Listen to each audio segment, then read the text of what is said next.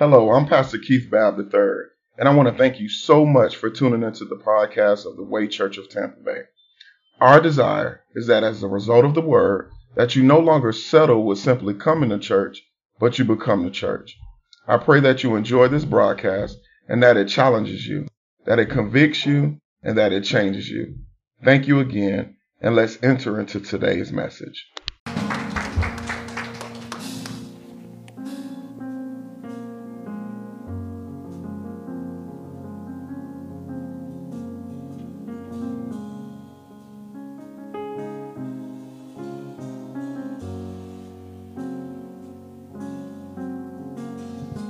Wasn't nervous until Chantel started reading that little resume. Amen. Amen. I'm so I'm so grateful to God to be standing before you. I'm overwhelmed with emotion because you don't know like I know that I shouldn't be standing.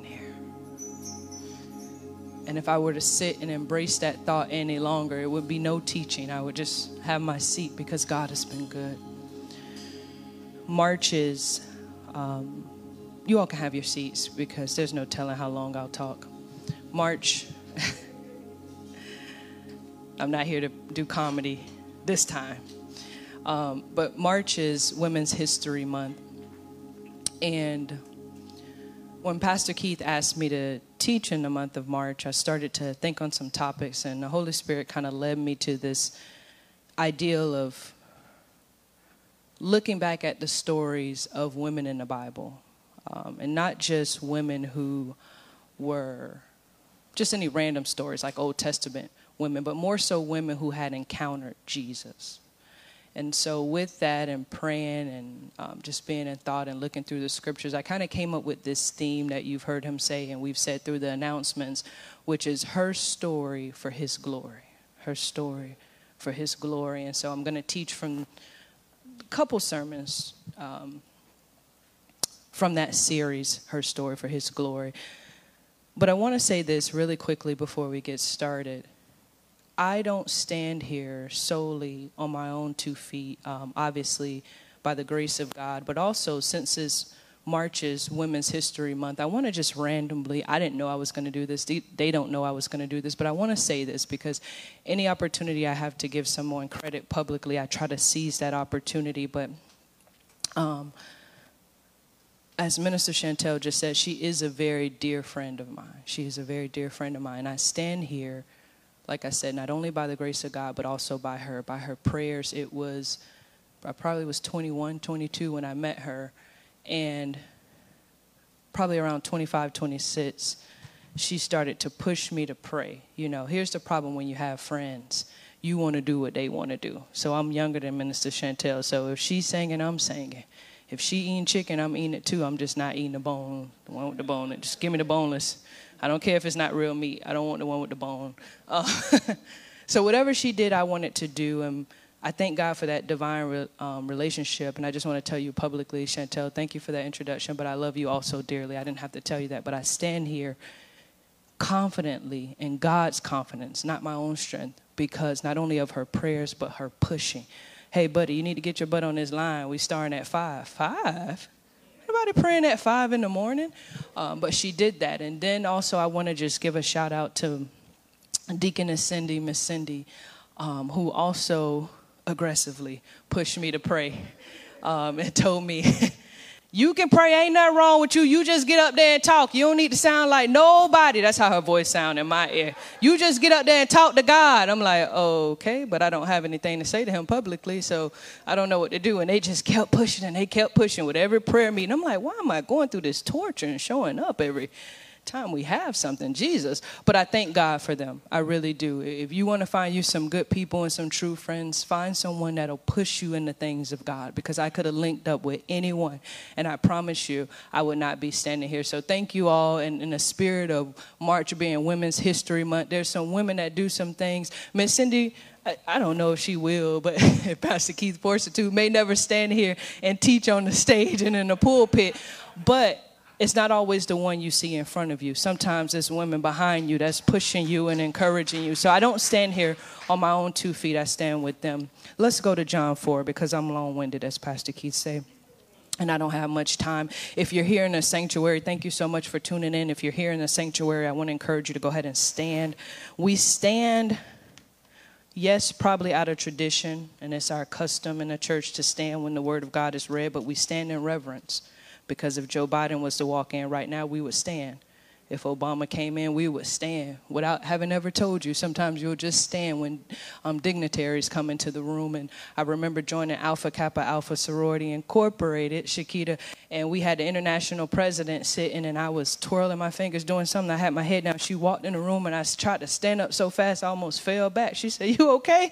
It's like I was just trying to show respect. So when you hear the word of God and you hear someone give you the scripture, you should jump up so fast to make sure that you're out of reverence standing for the reading of the Word of God. Listen, we're going to read this first story that we're going to get into is the woman at the well, and we're going to start at the Gospel of John, chapter 4. Now, bear with me. Remember, the series theme is her story for his glory. So that means we have to read the whole story, okay? So don't y'all be like, oh, we were standing forever reading 30 scriptures. Yes, you were. Pastor Keith, only Pastor Keith can preach from from two verses and get five points out of it. I can't do that. I got to read the whole story, okay? Um, also, I don't want to take for granted that someone may not know the story. We don't want to assume that. So, we're going to read John chapter 4. We're going to start at chapter 3. We're going to go all the way to 30, and then we're going to skip 39 to 41. If you're tuned in, someone pin that and put that in the comments. Maybe Chloe in the back, our new part of our new social media team. John chapter 4, verse 3. And it, I'm going to read from the New King James Version real quickly before I, two things, I'm sorry. Two things. One, let me give honor to my husband, who is the pastor of this house, as we all know. It's a funny thing, women. Be careful because you never know who your pastor may end up being. It's a funny thing. I never expected him to be my pastor, but I promise you, I'm so glad. I know that I'm in good hands. If don't anybody know that in this church, I know that I'm in good hands with a good shepherd with a good heart. So um, we give honor to you, Pastor Keith, and let me pray. No, we'll read and then we'll pray. I don't teach often, so I don't know all the rules. John chapter 4, verse 3. He left Judea, and this is Jesus, okay? I'm reading from the New King James Version. He left Judea and departed again to Galilee, but he needed to go through Samaria. So he came to a city of Samaria, which is called Sychar, near the plot of ground that Jacob gave to his son Joseph. Now Jacob's well was there, and Jesus, therefore, being wearied from his journey, sat thus by the well. It was about the sixth hour.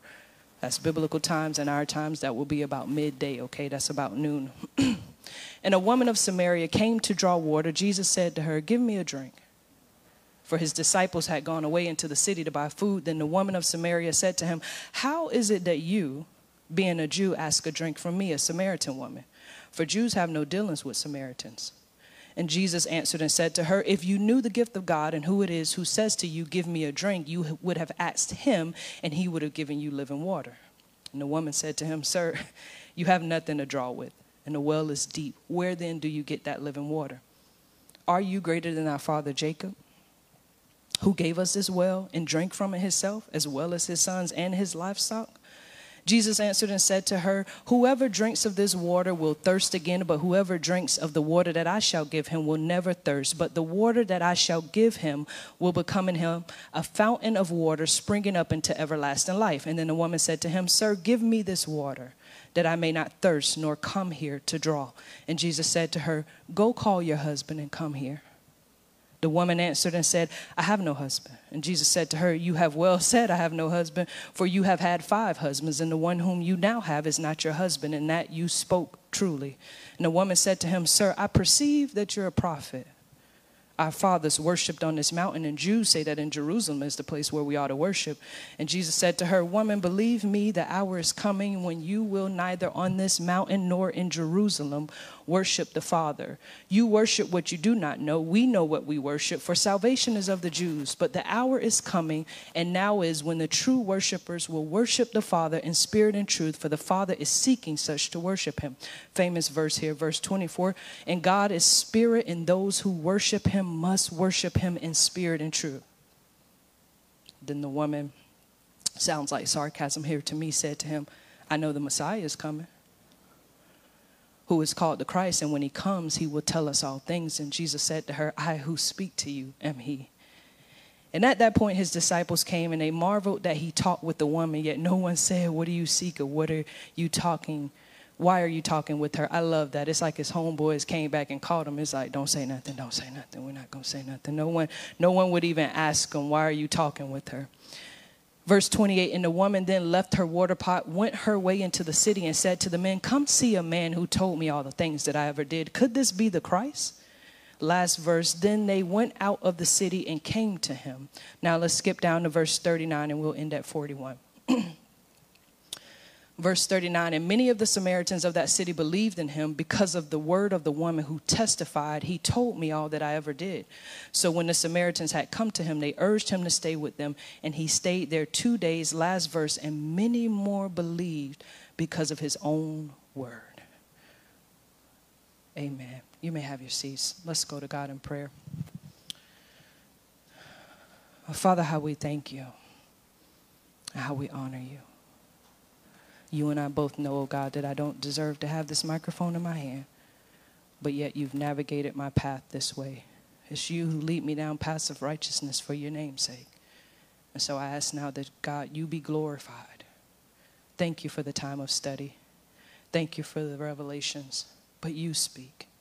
Let your Holy Spirit arise within me and speak. And I pray for every listening ear, as Minister Chantel has said. I plead with you again the same very prayer that she prayed, that it won't fall on deaf ears. In Jesus' name we pray. Amen. So, 12 years I've been married to Pastor Keith, right? 12 years. And we're at the point in our relationship where I finally realized I'm going to confide something into him, to him that I've never told him before. Never told him in 12 years. This feeling that I've had, I've had it multiple times in the years that we've been married, but I never told him because I want, I don't know. I don't know why I didn't tell him, but I didn't tell him, okay?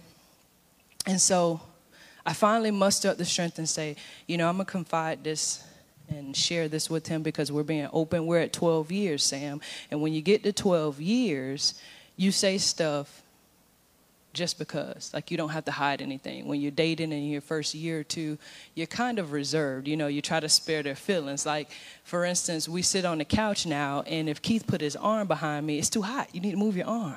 Don't really care if you're trying to cuddle, it's hot, move. We're out in public or we're taking pictures, and sometimes people think we're arguing, but he'll put his hand to give me a hug, and then, you know, y'all know I wear wigs, and the wig is slipping. I'm like, get your hand off the wig. What are you doing? You know, I didn't do that at year one and two. I just burn alive, sitting there hot, trying to cuddle and be cute. But, you know, it's year 12, so now I just speak the truth. I'm like, you know, I'm going to just tell you. And so, in the spirit of us reaching the 12 year mark, I decided I would just start being blood raw with him. I would just say how I felt. And so here's what I confided in him nothing deep, but I came home from work one day and I was in the kitchen and I was a little nervous because if anyone knows me, Chantel, real close, you know that I kind of struggle sometimes with this being vulnerable, right? And I said to him, I said, sometimes when I'm driving, don't laugh, y'all, okay? Because I'm serious. I said, sometimes when I'm driving home from work, I want to just keep going. Like, I don't, I don't want to get off the exit. I just want to keep going. Now, to my surprise, he bust out laughing. And that killed me because I'm like, no, no, no, this, I'm not being funny. I'm being for real. I'm being serious. I'm being open. I'm being raw with you.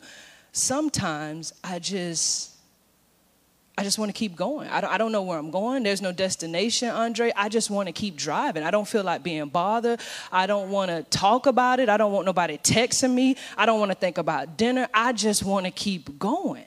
And so I don't know about you, but life has a way of doing that to us. I'm not saying nothing is majorly wrong, but it has a way of like just nibbling at you where you're just like, man, I'm just sick of it. Whatever it is, I'm sick of it. I'm sick of it. I'm tired of it.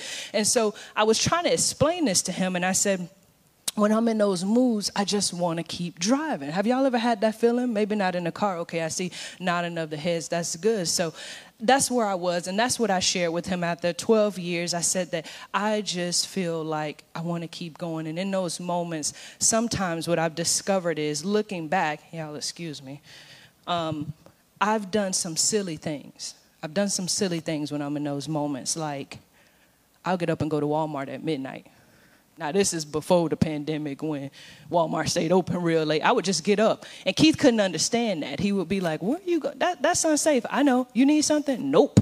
Just going to get away from people. And I know a lot of people won't be in Walmart at midnight. I don't need nothing. I'm just in there browsing. But I just need a break. I need to get away from the crowd. I don't want to hear anything. I'm just, I just need a mindless activity. Now, for me, it's Walmart. For you, it might be Candy Crush. I don't know what it is. I caught one coworker one time just playing Candy Crush for four hours at work. I'm like, What are you doing? Doing? And I had to see beyond it. Oh, okay, there's something on the mind that the mouth has not yet revealed, and it's we just need something to do, right? So that's where we're at. That's what's going on. And as crazy as it may seem, um, I've done things like that. I've gone to Walmart um, because wherever I was emotionally and spiritually, I just needed some space. I just needed some space and I needed to be away from people. Now, here's the thing when I read this Samaritan woman's story, I kind of get a vibe that she's in that place. Think about it. We just read 30 verses. Hopefully, y'all know it by now. You don't get a vibe that she's kind of like, in this little space where she don't really want to be bothered. Now, Pastor Keith, if you're listening in the back room, I'm not doing eisegetical teaching, okay? I don't I'm not adding to the word. I'm just using my imagination. I'm just saying from, you know, you're not exegeting the text. It's not in the text. No, it's not in the text, but from one woman to another woman, I'm reading this and something seems a little bit off here. Something seems a little bit off. I mean, first of all, this whole situation is crazy because it's in the middle of the day. It said it was the sixth hour. And women back then, Sam, they didn't go to the well in the middle of the day. They would go in the evening when it was cooler. Also, Brandon, they would go in groups. They would go in groups because it's safer. So it's kind of outside the city. So when we would do this, it was a social thing. It's like if me, Shakita, Chloe, Chantel, all of us got together, Shernette, and said, okay, let's go get our water for the week, y'all, of the day or whatever. We're going to go down here together. We're going to go down in when it's cool in the day. So here she is in the middle of the day going to get water. It's a little bit outside of the norm. And it's hot. And us as Floridians can identify with heat. You just don't do physical labor like this in the middle of the day. I got to go down. I have to draw this water, lift it in this water pot, put it up on my shoulder, put it on my head, and take it back into the village. So this is a little bit silly. This is a little bit silly. This is almost as silly as going to Walmart at midnight. Now, it doesn't say it explicitly again, Pastor Keith. doesn't say it. But I get this feeling that she's having one of those days, or at least one of those moments, right? Um, it doesn't mention it, but I feel like life has been nibbling away at her. I feel like she just decided, you know what, bumping, I'm finna grab this water pot and I'm gonna just go on down there in the middle of the day because I know ain't nobody gonna be down there. I don't have to hit a mouth. I don't have to be around them. I ain't gotta speak. I ain't gotta say, hey, how you doing? I don't know about you, but when I'm in those moments, I don't even like nobody talking to me. Don't even speak. Just leave me alone, God. So I think that's what's going on here. Now, some would argue and say, Sarina, you're way off. Maybe she just had an urgent need for water. And I would say, true, but why was she entertaining a stranger for, for so long? I don't know about you, but when I'm in a rush, baby, the last person I'm gonna talk to is a stranger. I'm not the, even when I'm checking out, dude, dude, how's your date, man? Just can you just swipe that and bag it up, please? I got somewhere to be. I don't know about you, but I'm not sitting here. I'm not going to be talking to some strange Jewish man in the middle of the heat, in the heat of the day, talking about some wells and who this belonged to and water that don't make it. I'm not doing none of that. So I don't get that she was there just for an immediate need. I just don't get that. I don't get that. I don't get a sense of urgency. The more I read this, the more I hear a tone in her voice, almost like sarcasm. I think she's in a funk. I think she's having one of those days where she just needs a time out. I think she assumed no one would be there, and that's why she came. And I believe it was her intent to avoid the crowd. I know that. I, well, I believe it. I believe it. It doesn't say it. And even if you disagree with me about her intentions, here's the thing I think we all can agree that she obviously needed more than the water she came fetching right? Obviously, she needed something so much more. And we may never know the reason why she was at the well, but what we do know is that we can relate to being out of place geographically, emotionally, and spiritually. And in fact, I believe what she received from Christ in that moment, in her story, what she gets from Christ, that we'll dig through in a second here, is the same remedy that he offers us today when we're in a funk, okay? He knows the feelings that many of us don't have the words to describe. He knows the mindless activities we do just to gain a little relief from life's circumstances. I believe he gets it. I believe he understands that life has a way of just wearing you out sometimes and almost forcing you into this space of not wanting to be bothered. I believe that this random story about a woman whose name we do not even know is about something bigger than her just going to get water in the middle of the day. I believe that it demonstrates that that Jesus Christ know, not only knows how to find us, but that he knows how to fill us and he knows how to favor us, listen, for his glory. That's what I believe. And so that's what we're going to examine. I didn't put my scriptures in my manuscript, so I'm going to read them with you. Turn with me, if you will, back, back to John 4. Let's look at verses 16 and through 18.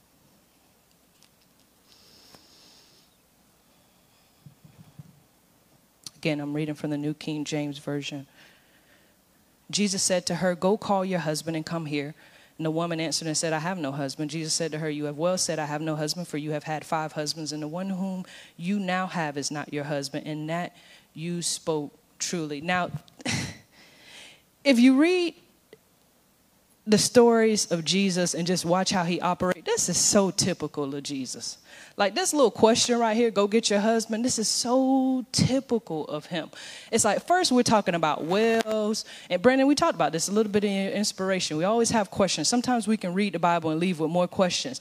First of all, we're talking about wells, who it belongs to. Oh, this Jacob well, and this and that. And then we're talking about oh water and the water that won't make you thirsty again. All of a sudden, he just throws in this curveball in the middle of the conversation. This is so typical Jesus. We're talking about the well. You asked her for a drink. Why are you asking her about her husband? But he does this. Now, here's the issue rabbis, Jewish rabbis, which Jesus was, rabbis is nothing, another word for teacher. Jewish teachers did not talk to women in public. They would not even talk to their wives. Am I right, Pastor Cole? It was customary that women, um, that these teachers wouldn't speak to women in public. So the fact that he's in public talking to this woman, talking to a Samaritan woman at that, a different race that Jews Jews didn't even mess with. It's all strange. He's strange. The conversation is strange. The circumstances are strange. And if all of that isn't strange enough, he throws in this strange question go get your husband. What? go get my husband.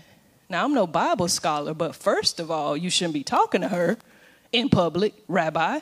Second of all, if you were going to talk to her, why didn't you go tell her to get her husband at the very beginning so that you could talk to the husband and not give off the appearance of evil, as we like to say, right? But he doesn't do that. He just tells her, go get your husband. Now, this is a little strange and crazy, but it's interesting because it reveals something about Jesus. That's the whole point of this message. It reveals something about Jesus. Point number one, if you're taking notes, He knows how to find you. He knows how to find you. Our very first point. Now, my goal with this point is not to convince you, Miss Smith, that Jesus has the best GPA system or whatever it's called. Not GPA. What is it called? GPS. Clearly, I don't even use them. GPS system. That's not my goal here, okay? I'm not trying to convince you that, oh, he know how to find you. He know how to show up where you're at.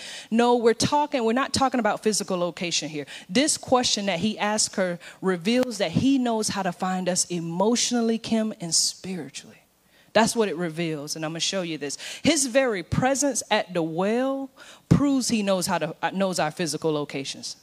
Just, just him being at the well proves that he knows how to find us literally, okay? Remember verse 4 at the top when we read it? It says, and he needed to go through Samaria. He was leaving somewhere, going somewhere else, and he said, I need to go this way.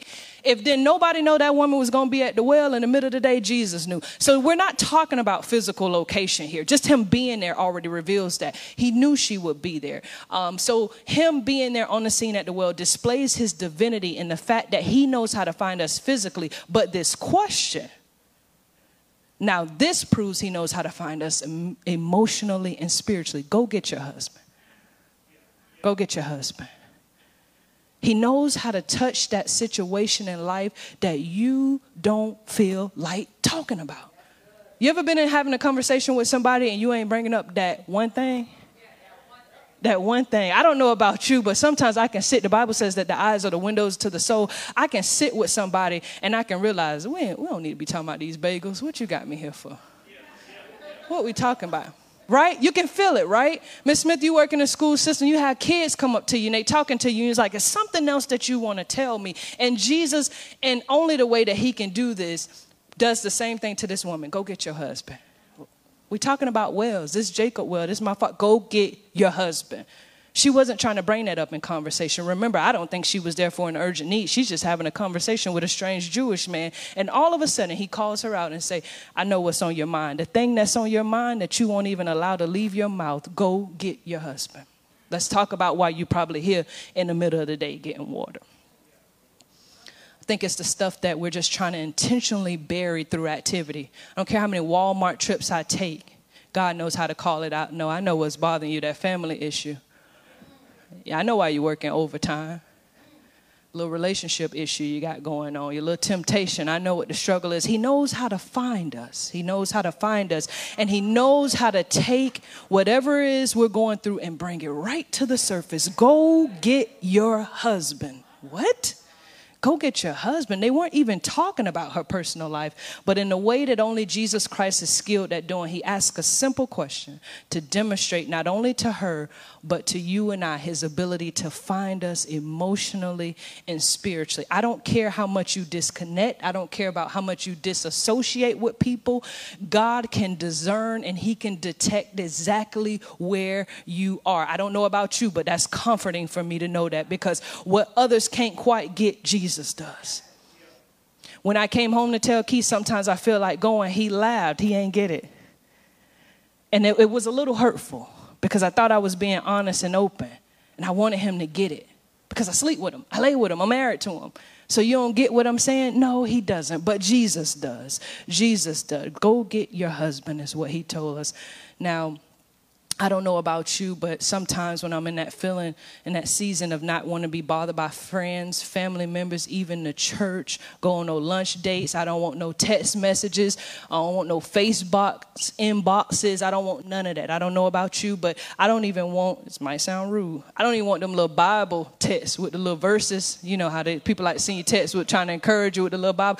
I don't want none of that. I don't want any of that. I'm trying, when I'm trying to avoid the crowd, I'm intentional about that. I see that little preview on that text and just keep swiping. I don't want to be bothered. But God knows how to find us. Even when we're trying to avoid the crowd, we cannot avoid the Christ. We cannot avoid the Christ. What we discover in these verses about Jesus and Him asking her this question is that He knows how to find us, He knows our spiritual location. Now, here's the thing the temptation that the enemy loves to pitch is no one understands me. No one gets me. Nobody don't understand. Like you ain't really been in my life. You don't know my past. You don't know what I've been through. That used to be my excuse for so many years. And the Lord had to tell me, be quiet because I know how to find you. I do understand you. And here's the thing, I'm gonna free somebody with this. Everybody ain't supposed to understand you. They not gonna understand you. That's too much pressure to put on people. They they are not Jesus. They're not gonna understand you. And what I needed to know and be reminded of, even when I decided to confide in Keith, was that he don't understand. Might be the pastor, might be smart, might have five degrees, but he can't understand. Only God knows how to detect and understand what you're going through. He knows how to find us. My God, that's comforting. Listen to this. Hebrews 4 and 13a says, Nothing in all creation is hidden from God. Everything is naked and exposed before his eyes. Proverbs 5 and 21 says, For a man's ways are before the eyes of the Lord, and the Lord examines all his past. And I think the psalmist said it best in 139 and 4. He says, Even before a word is on my tongue, you know all about it, O Lord. Oh, Ain't nobody understand me. I'm just going through some stuff. I just, God does. Even before a word is on your tongue, He knows all about it. Before it leaves your mouth, He knows all about it. He knows how to find you. Let's go to verse 25. Pastor Cole ain't put the clock out, so if I go over time, oh well. Blaming him. Verse 25, and we're going to look verses 25 through 29. The woman said to him, I know that Messiah is coming who is called Christ. When he comes, he will tell us all things. Jesus said to her, I who speak to you am he. And at this point, his disciples came and they marveled that he talked with the woman, yet no one said, What do you seek or what are you talking with her? Why are you talking with her? And the woman then left her water pot, went her way into the city, and said to the men, Come see a man who told me all things that I ever did. Could this be the Christ? You know, it's a sweet truth to know that Jesus knows how to find us. That's cute. But I think what I love the most is that he knows how to fill us. He knows how to fill us. Others can support us, yes, encourage us, sure, pray for us, of course, but they cannot give us what we need. No, no man on this planet can do that. No pastor, no parent, no one but Jesus and Jesus alone can fill us. If you're taking notes, that's our second point. Jesus knows how to fill us. Why? Because he is the Messiah, which can be translated as the anointed one, the only one truly anointed to fill us with what we need to navigate through the issues of life is Jesus the Messiah. And actually, it's in him telling her in these verses that we read that Jesus Christ reveals his ability to fill us. He demonstrates to this woman, I know your spiritual and emotional address, and so I know how to find you, but I'm not solely a prophet, I am the Messiah. I am the Messiah. I who speak to you am He. And this is such a big deal, y'all. This is such a big deal because him telling her that he is the Messiah is him being intentional about letting her know that he is the very source and the living water that she really needed. And I believe the, tr- the same is true for us today. I do. I really do. There is nothing that you and I are experiencing, absolutely nothing that he does not fully understand. No struggle, no headaches, no disappointment, no confusion, no temptation, no defeat. He not only knows all about that, but he wants us to know that he is the source and the living water that is needed to get us through all of that. I who speak to you am he. Such a powerful verse. It's such Someone can teach, not me, but someone can teach from that verse alone. Let me tell you why this is such a huge line, and maybe you'll understand. Up until this point in Scripture, Jesus never says with his own mouth, it's not recorded that he is the Messiah. Never says it up until this point. That just that's mind blowing to me. Up until this point, he does not say it. Now he does not deny it, and he confirms it. But up until John 4, Jesus never says, I am the Messiah. We have, I believe, in John chapter 1, verse 29, we see his cousin, John the Baptist, on the scene, right? He's baptizing people. He's in the wilderness. He's saying all kind of crazy things. Then all of a sudden, Jesus walk, starts walking towards him and he says, Behold the Lamb of God to take away the sins of the world. So he's declaring that that's the Messiah, but he's not, Jesus doesn't deny it. He just doesn't say anything. At least it's not recorded in scripture. Then we jump over to Matthew 16 and 17, and we see the disciples confirming who he is. It's a very famous question that Jesus asked. You remember this. He says, Well, Peter, who do you say that I am? And Peter says, Oh, you're the Son of Man. You're the Son of God. You're the Son of the one and true and living God. He declares it quickly. Peter says this, and Jesus says, Blessed are you, Peter, because flesh and blood did not reveal to this to you, but my Father in heaven. Jesus still, excuse me, confirming it but not being recorded as saying, I am the Messiah. Then, if his cousin and the disciples wasn't enough, if we go to Mark 3 and 11, we see unclean spirits, demons. It's a nice way of saying demons. It said that when he would walk by, that the unclean spirits would fall to the ground and cry aloud, This is the Son of God. So everybody is saying this is the Messiah, this is the Son of God, this is the one came to take away the sins of the world. But it's not until John 4, right here written and read, that Jesus say, I who speak to you am he. Isn't this crazy that he chooses a Samaritan woman who he shouldn't be talking to in the middle of the day in the craziest of circumstances to reveal the fact that he is the Messiah? I love this about God. This demonstrates so much. Like I said, somebody else gonna have to teach this, but this says so much about him. This speaks of his humility. It speaks of his tenderness towards women, that he would reveal this and say it with his own mouth. I don't know about you, but it's one thing for somebody to tell me about Jesus, but it's a whole nother thing for me to encounter him on my own. You can tell me all you want. I used to have a great grandmother that used to literally scare, scare hell into you She would, she would try to get you to be saved over and over again. And she would tell us consistently, but it wasn't, and I'm grateful for that, but it wasn't until I encountered Jesus Christ myself that it became something so much bigger. I who speak to you am He. If you find yourself in a place where life is kind of nibbling away at you, you don't feel your best, you feel disconnected, you feel disengaged, that place that you can't really find words to describe how you feel or where you are, when you're in that place, please know this that Christ in his own way will reveal himself to you. I who speak to you am he. He'll reveal himself. I love this. These are moments where you really don't get off on your exit and keep driving straight or decide to make a detour and go to another store. And then Jesus starts to remind you of who he is. He doesn't need to give us a four page detailed report. I, I, I won't say I hate this because I understand when people used to do this. Sometimes they're going through something, they just say, I just wish God would just tell me the answer. Like if He could just tell me, do I get the surgery? Do I not get the surgery? Do I pursue the job? Do I stay in this job? Like I just, I just wish He could tell me the answer. And Jesus says, No, I'm to give you myself. I'm just going to reveal myself to you all over again. I'm going to tell you, you need to receive my peace. You need to receive my joy. You need to receive my love. And you're like, no, I don't. Like, could you be more practical? Like, do you want me to show up to work tomorrow or do you want me to give him this two weeks notice because I'm prepared? And Jesus is like, no, I'm just going to reveal myself to you over and over. And when I give you of myself, that'll be enough. And you'll know what you need to do. I who speak to you am he. Such a powerful line that he says to her. When Christ finds us, he fills us. And once he fills us, I believe this that just like the Samaritan woman, whatever we came carrying, we're going to end up leaving it behind. When he finds where you're at emotionally and spiritually, he'll fill you with himself. And anything that you had carrying in your hands when you met him or when you encountered him, it won't matter anymore. Look at verse 28. What does it say? The woman then left her water pot, went her way into the city. Left the water pot? Ain't that's what you came to get, right, Mister? Did you come from water?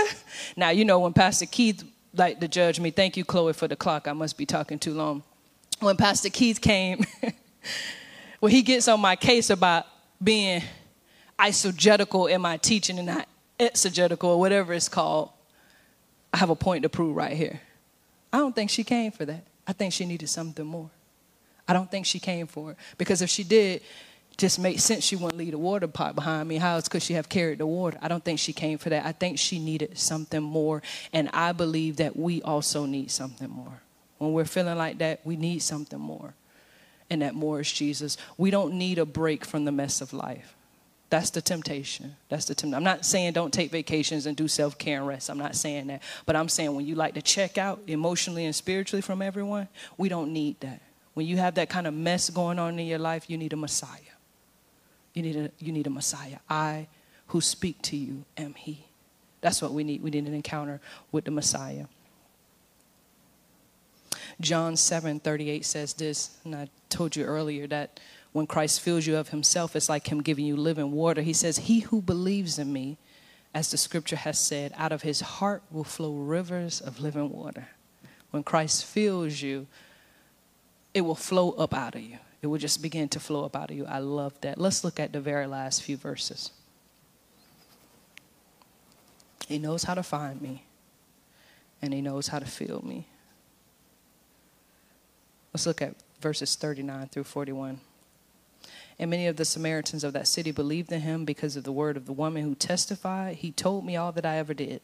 So when the Samaritans had come to him, they urged him to stay with them, and he stayed there two days, and many more believed because of his own word. Let me give you a quick backdrop because we keep calling, we don't know this lady's name, so we keep calling her the Samaritan woman, the Samaritan woman. Here's the thing with Samaritans before we just nose dive into this last point. Samaritans were full blooded Jews at one point. At one point, they resided in the northern um, kingdom of Israel. So you had the northern, you had the southern kingdom of Israel. So they revi- resided in the northern kingdom.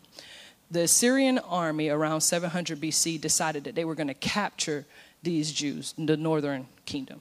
Um, and they seceded, okay? When they captured them and had them in this certain land as captives, one of the Assyrian kings was like, Oh, they're not really prospering. I'm going to bring some of my people over and let's see if we can get them to prosper. And still, when they weren't prospering as he wanted to, he decided, weird story, read it in Second Kings, I believe, the 17th chapter. He decided that he would get an Israelite priest, speak to the people, and teach them about God so that they could prosper. That says so much about who he believed God to be. But anyway, he does this.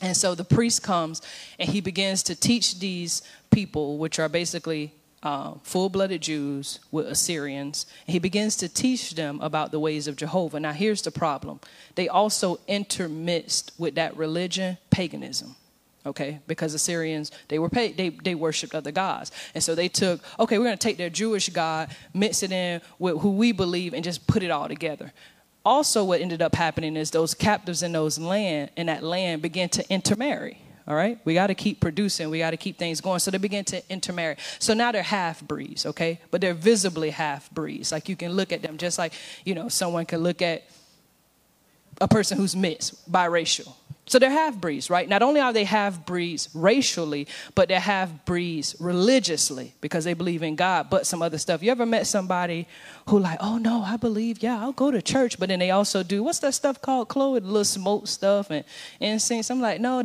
that's not really how it works. You got to pick one or the other. So this is kind of the Samaritans, right? Racially, they're mixed. So they're half Jewish, half Assyrian, and then also religiously, they are kind of it's a little convoluted right?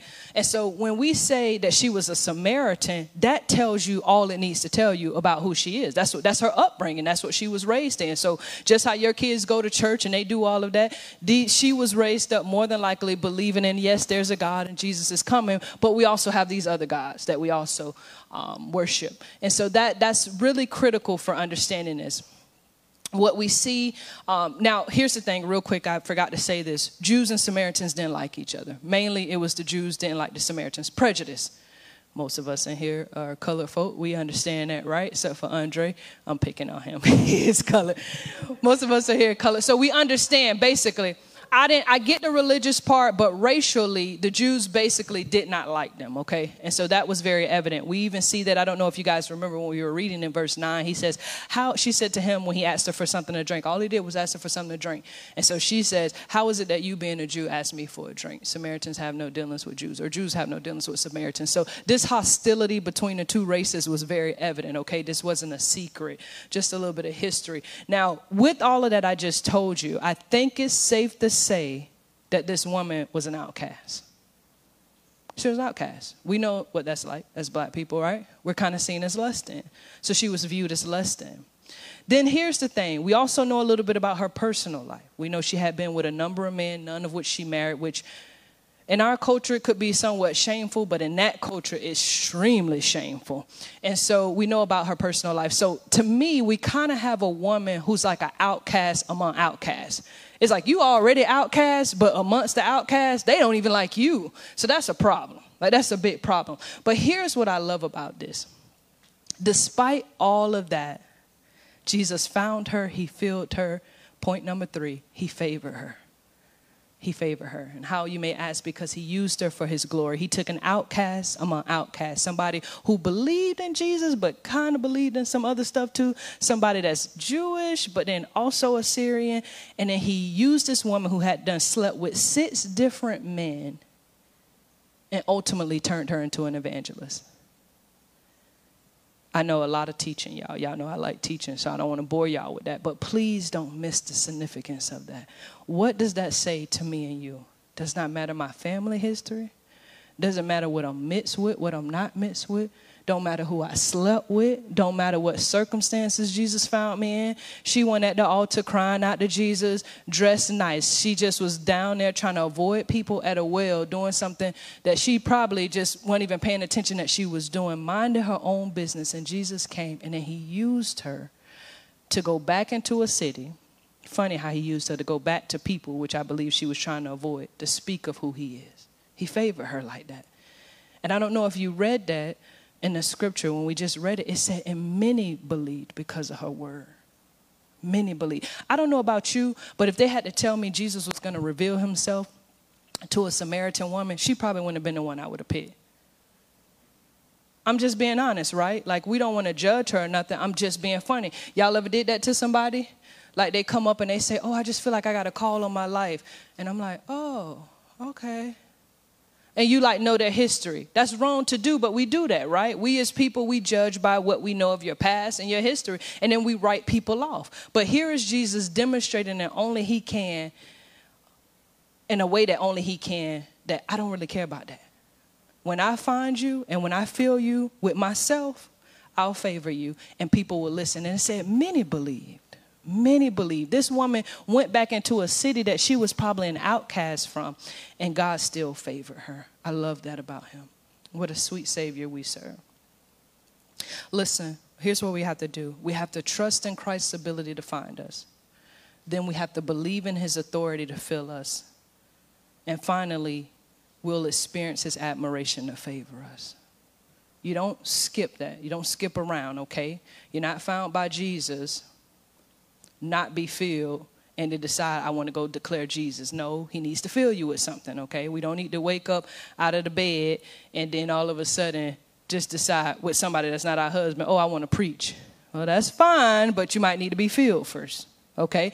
Oh, I just want to go serve and do something in church. Well, you got to get filled, honey. You got to get filled with Jesus and Jesus alone. Does not mean he's not writing you off.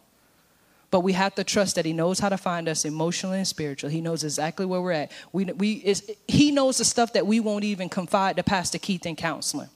So he finds us, he fills us with himself, and then he favors us. And then I'm all over the place with my notes. Here's what I know about life, and then I'm going to close. Here's what I know. Frankly speaking, life has a way of kicking our butt.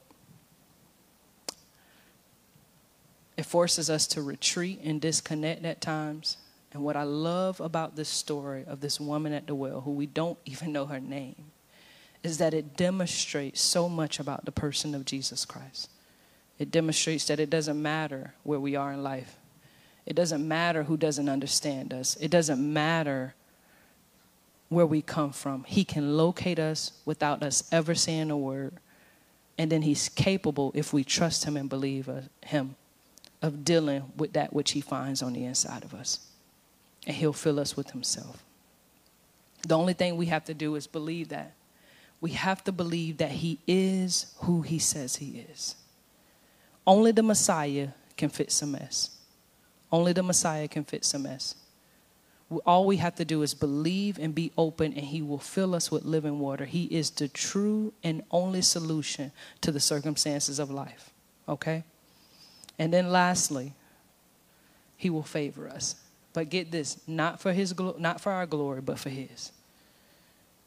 He didn't find her, call her out, fill her up for her to go back and be like, ah, the Messiah came to me, like doing ratchet stuff. Like, what? She didn't go back doing it, okay? that's how we get though. It might not be as ratchet, but that's how we get, right? God start to do something in your life, you start feeling a little better, like, yeah, I'm blessed and highly favored, doing better than you. And it's like, okay, girl, you got the little car and the little house, sit down somewhere. She didn't do that. God doesn't do that for us for our glory. He does it for his glory. And I know that's comical, but it's so true. Whatever God does in your life, whatever he finds, in your life and fills you up with Himself, He's doing it for His name's sake. Okay? Nothing else. Nothing else. I tell this testimony often, and I'll continue to test, tell it.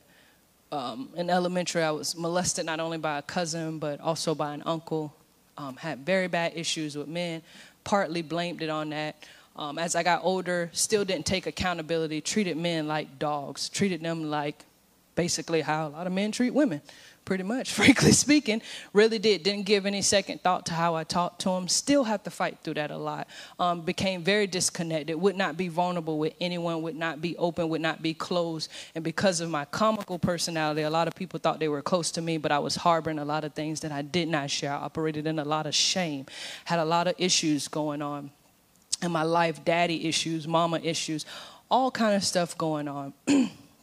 but Christ when he filled me, found me, and only the way that he can and filled me, I realized that he favored me for his name's sake. That's why I get up here and I give God honor. I give him praise. I don't care how stupid I look, Sam. I don't care how much I sing off key. I'm doing it for his name's sake because I know I shouldn't be up here. I know there's some stuff that my cousins did that I did and I just didn't get caught. So my reputation appeared to be a little bit better than other people, but you don't know how filthy. My mouth has this microphone, but you don't know the filth that's come out of my mouth. And so I do it because I understand that he's favored me and not to make me brag or braggadocious in any kind of way, but because of his name's sake. I believe the psalmist penned it best. He said in Psalms 23 and 3, He restores my soul and he guides me in the paths of righteousness for his name's sake. He restores your soul, then leads you not where you want to go, to the big house and what you're trying to acquire for you and your kids, but down paths of righteousness for his name's sake. I heard Matt Chandler, and I'm going to close. I heard Matt Chandler say this God is for God. He preached this sermon at a conference, and people got so upset with him, mainly because of the venue where he preached it. They didn't want to hear it. They wanted to hear something where people shout and tell you going to be blessed. And it was a ministry very well known for that. But Matt Chandler preached a message, and if I had to sum it up, he said, God is for God. When God finds you emotionally and calls you out, go get your husband. He's not doing that to put her on blast. He's doing it because he's trying to get her to a point where he feels her, then favors her for his name's sake. The Bible says that many believed, many believed because of her word. Many believed. If many are going to benefit from our story, then we got to trust him to find us. We got to believe him. Believe that he will fill us and then sit back and watch how he'll favor us. Amen. Let's stand. I pray you got something out of this. Even if all you got is that Sarina don't eat chicken with the bones in it, I pray you got something out of it. We serve such a sweet Savior. Life has a way of kicking us punching on us and just making us feel like crap.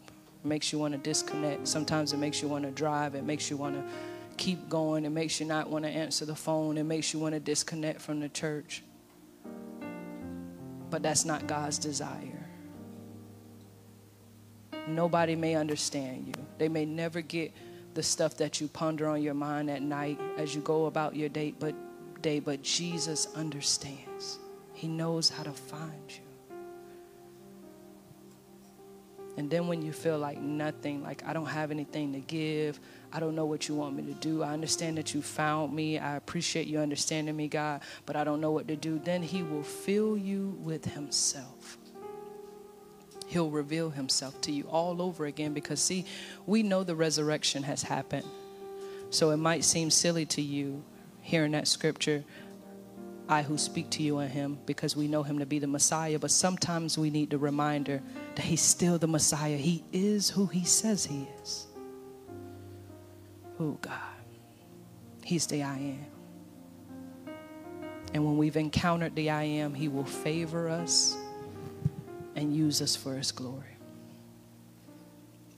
Not just her story, but our stories can be used for his glory. Father, we come to you knowing that apart from you, we can do nothing. We come to you, oh God, with an understanding that sometimes, despite what you've taught us, despite what you've endowed us with, life gets the best of us. And we get lost emotionally and spiritually. And so, Father, I pray for the one that's listening right now that feels like no one understands, no one gets it, no one can really comprehend. They don't even have the words on their mouth to describe what's on their mind. I pray that you would find them.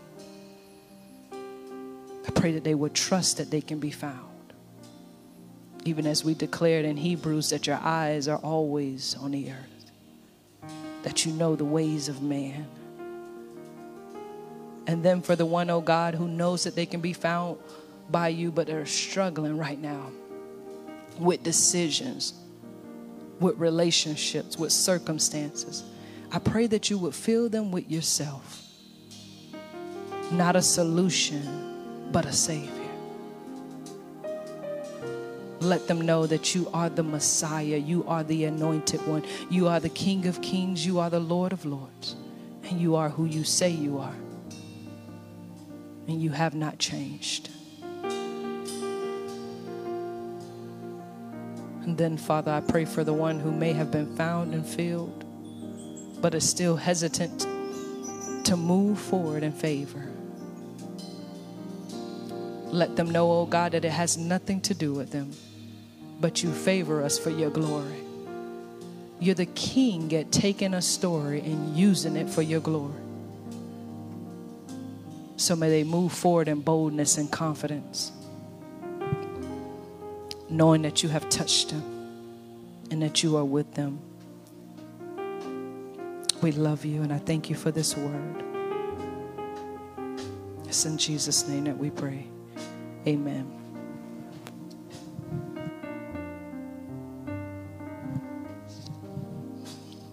here's the problem. I know I did a lot of teaching, but none of that means anything if you have no idea about salvation.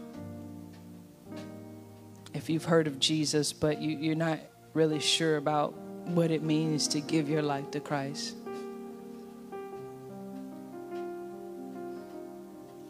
Really, all it means is that you have reached a point in life that you have come to terms with understanding that I can't do this by myself. Requires something bigger. Requires something bigger. I can't do this by myself. And then you believe in your heart that Jesus is Lord. And that something bigger is Jesus. If you do not know Jesus as your Savior, when I was saying the words, I who speak to you am, am He, if that means nothing to you, then I want to encourage you that He always stands waiting and available to be your Savior. He's still meeting us in the most strangest of circumstances. He met this woman who believed in Jesus but believed in other gods. He came and revealed himself to her. You're no different. The Bible says that He's no respecter of persons. What He'll do for one, He'll do for another. So even if you don't feel like you fit the bill to be a Christian, as long as you believe in your heart that Jesus is Lord, and that you're in need of a Savior, He'll come in and save you. Don't worry about church attendance. Don't worry about what you need to wear, how you're supposed to act, how many scriptures you should know. He'll lead and guide you down paths of righteousness for His name's sake. He'll show you the way to go. All you need to do is trust and believe. So I want to pray for you. If you've never done that, if you never opened your mouth, declare it with your heart that I believe that Jesus is Lord, I want to say a simple prayer. Father, for the one that does not know you spiritually right now, I pray for them, God. I pray for them. I pray that they will begin to trust you and believe you as Lord and Savior over their lives. And Father, I also pray, oh God, for a hedge of protection around them, around their minds and around their bodies, oh God that no demonic influence or force will come and try to uproot what you you shall begin to plant on the inside of them. I pray, oh God, that you would connect them to a Bible believing and teaching and living out church. One that doesn't simply teach the word, but one that lives the word. I pray, oh God, that you will begin to put around them men and women of God who could disciple them encourage them, pray for them, support them. In Jesus' name. All you have to do is say these simple words if you're the one receiving salvation that I believe that Jesus Christ is Lord and I receive that He is my Savior. That's it. And you are saved. In Jesus' name we pray. Amen. Uh, secondly, if you're tuned in, I might get in trouble for saying this, but this is the generation where we like to troll, jump on people's little lives and see what's going on. But if you do not have a church that you're connected to, I might be biased, but I believe that this is a good church. I believe that this is a good church. I believe that the pastor, that God has called the pastor to plant this church. I don't believe that Pastor Keith called himself, he was called by God. And I know that he works earnestly to ensure that he's shepherding people, that we're just not gathering bodies and doing church stuff. We're really trying to live this thing out. I told Keith a while ago when he felt, well, when he had believed and felt like God had called him, he was, he was still battling the call of God on his life for a short period of time. I remember telling God, if we're going to do this, we're going to do it all the way, because if not, this is just too much work. I'm not going to get up here and fake. I'm not going to get up here and be something that I'm not. We're going to do this wholeheartedly. We're going to do it exactly as the Bible says. If it says forgive, as much as I don't like you, I'm going to forgive you. If it says turn from sin, as much as I want to keep doing it, I'm going to turn from sin. If it says love and encourage, as tired as I may be, as busy as I may be, I'm still going to do it. So if you're not connected to a church that's teaching the word but also living it, then I want to invite you that this is a church family that will embrace you and you can connect with us. If you feel God leading you to connect with this local body, then you can do so. Our vision is very simple it's to carry out the great mission on a local context. That's all we're here to do. And so if you would like to join our church, I, I want to invite you to do that and also send us a message so we know you're connected, okay? Send us a message at church office at waytampabay.org and someone from the church will reach out to you. Listen, thank you so much for listening to my little Sunday school message. I'm going to bring up Pastor Keith now, but I really do pray that something was said or done. Is it Pastor Cole? Yeah, he's right there. I'm going to bring up Pastor Cole and he's going to give you some announcements and go through a few other items. Thank you so much. God bless.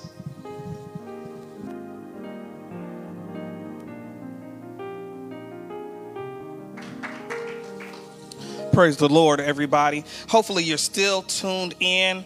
Um, if you were listening at all, I know you didn't turn that off.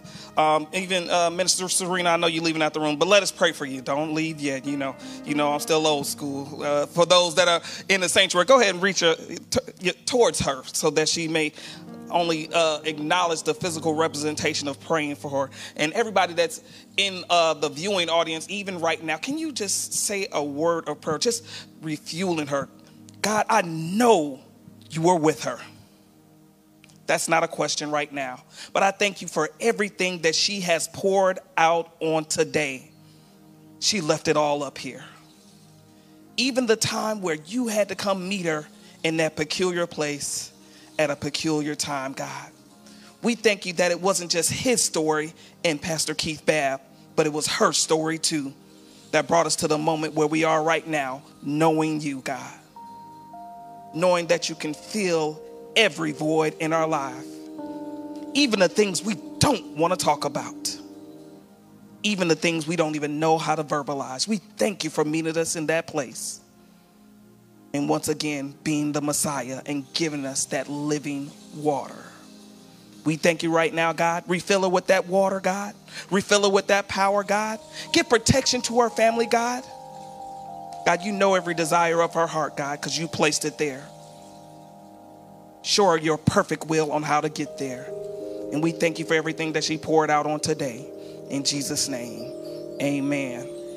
We thank you once again. Man, if, if you're not tuned in, if you're not connected with this church, this, this is just part of the family. I, I, I can't wait to see the day that, you know, the, their kids try to refuse the ministry too, but something pours out of them because there's something that God has placed in their bloodline, and I thank God for it even on today. I'm just up here to give you a couple of quick announcements um, before we get to the giving part. We're still in March. This is Women's Month. How many people are glad we're in Women's Month?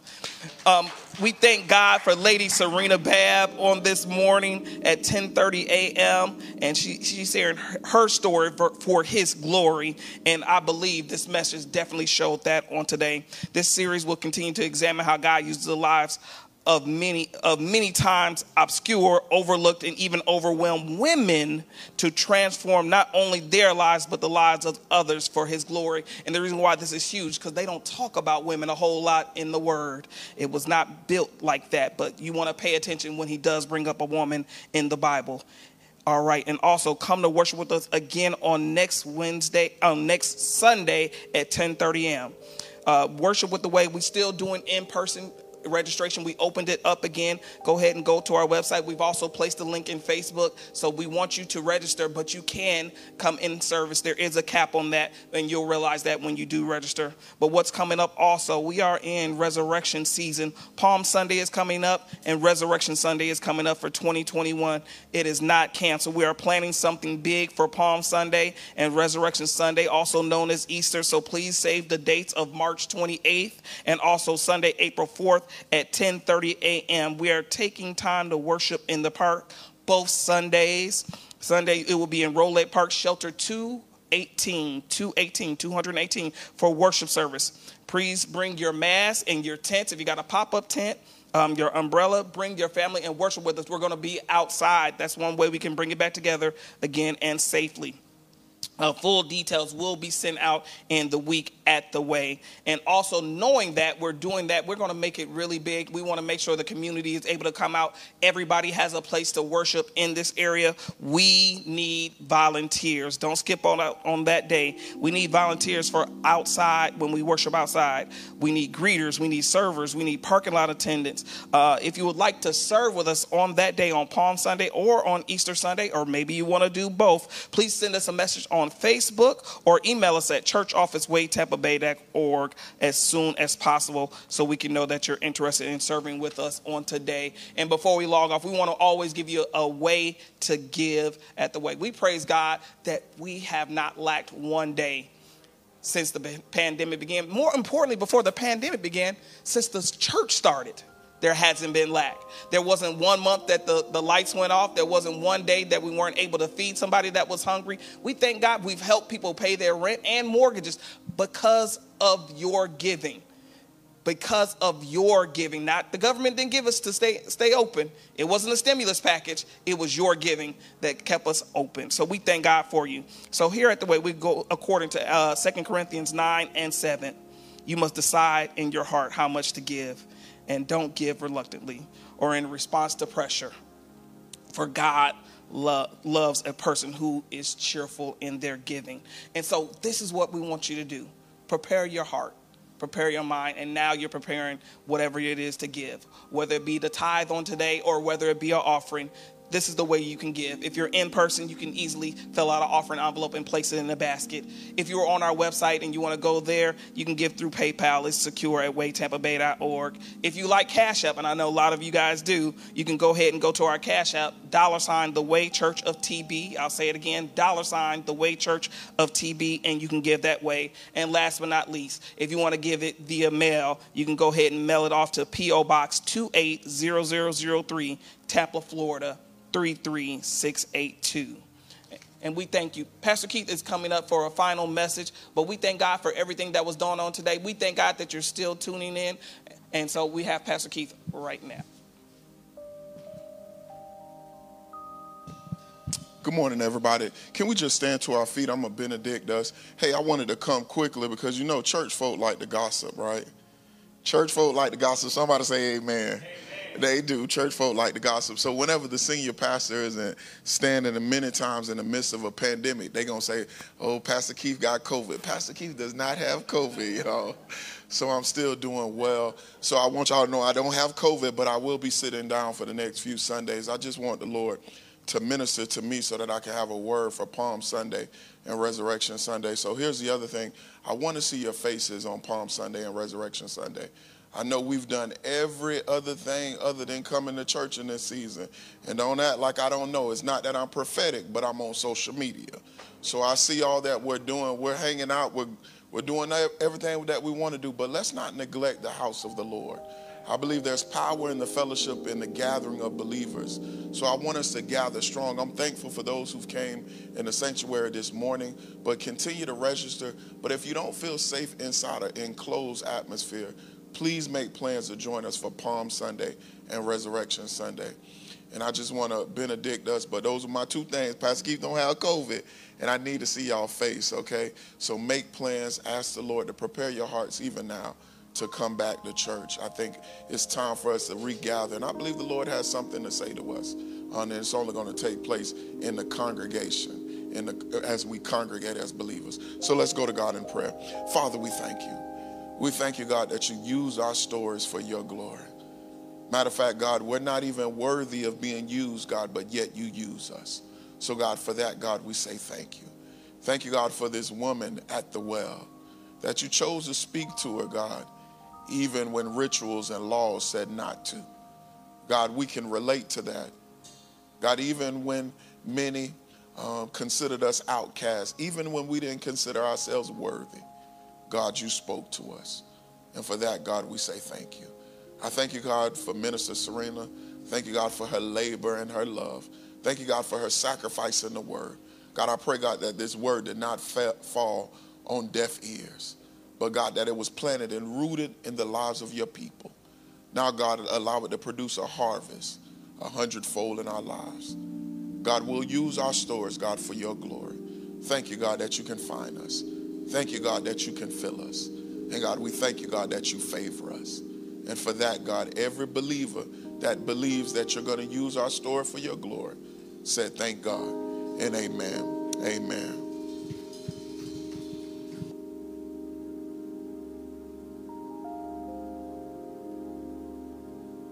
I'm confident that you didn't stumble upon this podcast by accident because God is sovereign. And whenever our sovereign God sends us a message for a reason, he wants us to respond. My prayer is that you respond by allowing the word to be planted in you so that it produces God's will for your life. Until next time, strive to not simply come to church, but to become the church.